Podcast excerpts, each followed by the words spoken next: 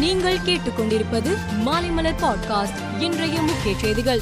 தூய்மை பணியாளர்களின் வேலை நிறுத்தத்தை அரசு கண்டுகொள்ளவில்லை என கமல்ஹாசன் குற்றம் சாட்டியுள்ளார். இது தொடர்பாக அவர் வெளியிட்டுள்ள அறிக்கையில் தமிழகம் முழுவதும் உள்ளாட்சி அமைப்புகளில் பணிபுரியும் தூய்மை பணியாளர்களுக்கு அரசு நிர்ணயித்த ஊதியம் வழங்க வேண்டும்.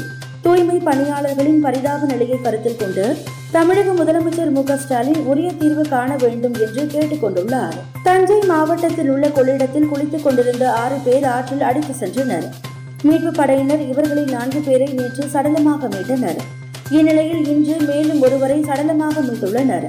இதனால் உயிரிழந்தவர்களின் எண்ணிக்கை ஐந்தாக உயர்ந்து உள்ளது. எத்தியோப்பியன் ஏர்லைன்ஸ் விமானத்தில் அடிஸ் அபாபாவில் இருந்து மும்பை வந்த பயணி ஒருவரை சுங்கத்துறை அதிகாரிகள் சோதனை செய்தனர். அப்போது அவரிடம் இருந்து தொள்ளாயிரத்து எண்பது கிராம் போதைப் பொருளை அதிகாரிகள் பறிமுதல் செய்து பயணியை கைது செய்தனர்.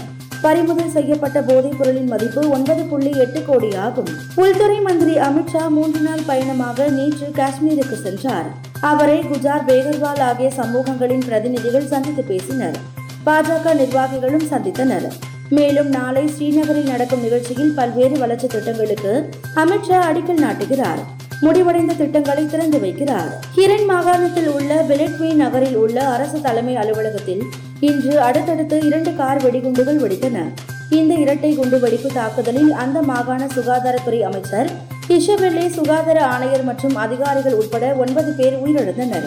பத்துக்கும் மேற்பட்டோர் படுகாயமடைந்துள்ளனர். ஐசிசி சார்பில் மகளிருக்கான எட்டாவது டி டுவெண்டி உலகக்கோப்பை கிரிக்கெட் தொடர் அடுத்த ஆண்டு தென்னாப்பிரிக்க மண்ணில் பிப்ரவரி பத்தாம் தேதி முதல் இருபத்தி ஆறாம் தேதி வரை நடக்க உள்ளது மொத்தம் பத்து அணிகள் பங்கேற்கும் இந்த தொடருக்கான போட்டி அட்டவணையை ஐசிசி நேற்று வெளியிட்டது.